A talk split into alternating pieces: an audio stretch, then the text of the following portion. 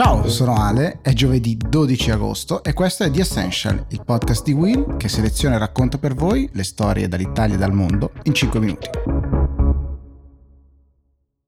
Zaranj, Shebergan e Kunduz sono magari tre nomi che non avete sentito eh, mai prima di ora. Sono tre diverse città in tre diverse aree dell'Afghanistan, sud-ovest, nord e verso nord-est, e sono tre aree che sono cadute nelle mani dei talebani. Dopo il weekend, dal weekend, i talebani hanno incominciato una offensiva molto rapida e hanno preso queste città, ed è importante notare come siano in aree molto diverse del paese. I talebani avevano un accordo con gli americani, quello di non attaccare direttamente appunto le truppe statunitensi, di non attaccare le città, ma nel frattempo quello che hanno fatto è stato di prendere aree rurali, piano piano prendere sempre più eh, potere, sempre più controllo, e oggi invece accelerano e vanno verso piccole, medie, grandi città, e chissà quando si fermeranno. Ovviamente eh, la domanda è se vorranno e quando arriveranno semmai a Kabul, e a quel punto quale sarà poi la, la, la reazione dal, dal governo.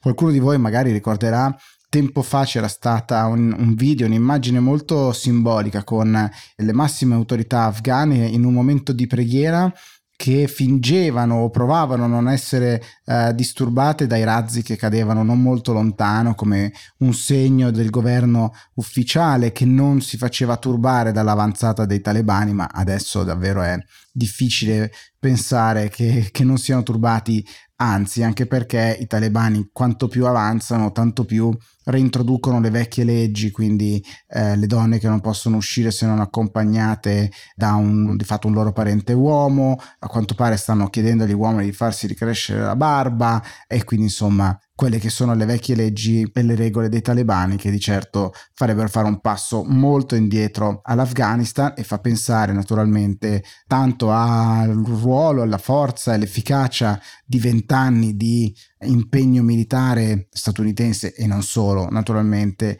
eh, nella regione, ma anche alla lettura che si danno delle, delle notizie, della percezione di queste. Il ritiro dall'Afghanistan delle truppe americane naturalmente era un impegno preso da diversi presidenti americani, realizzato adesso con Biden, ma qual è la percezione sul territorio? Ovviamente molto complessa. Certamente per i talebani è stata percepita come un'opportunità, e da qui la loro rapida avanzata.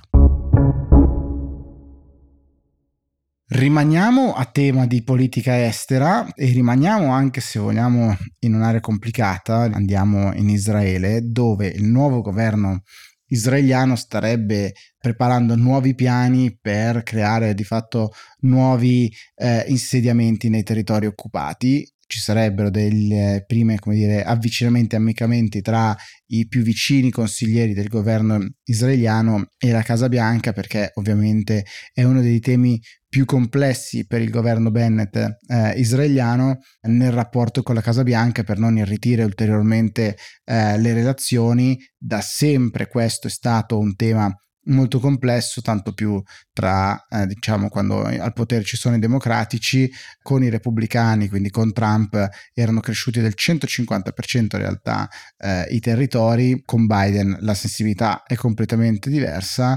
Ovviamente anche i recenti fatti, che ricordiamo tutti quanti, hanno ulteriormente eh, reso più delicati i rapporti, e quindi il governo israeliano ci va molto piano. Sarà un passaggio molto importante tanto nel rapporto con gli Stati Uniti quanto per la tenuta del governo di Bennett, che, ricordate, di fatto è una grande coalizione creata per togliere dal potere eh, Netanyahu dopo così tanto tempo. Ma quando le coalizioni sono così ampie poi bisogna mettere insieme troppe teste, tante eh, sensibilità molto diverse su un tema così complesso, e quindi è anche un tema di politica interna.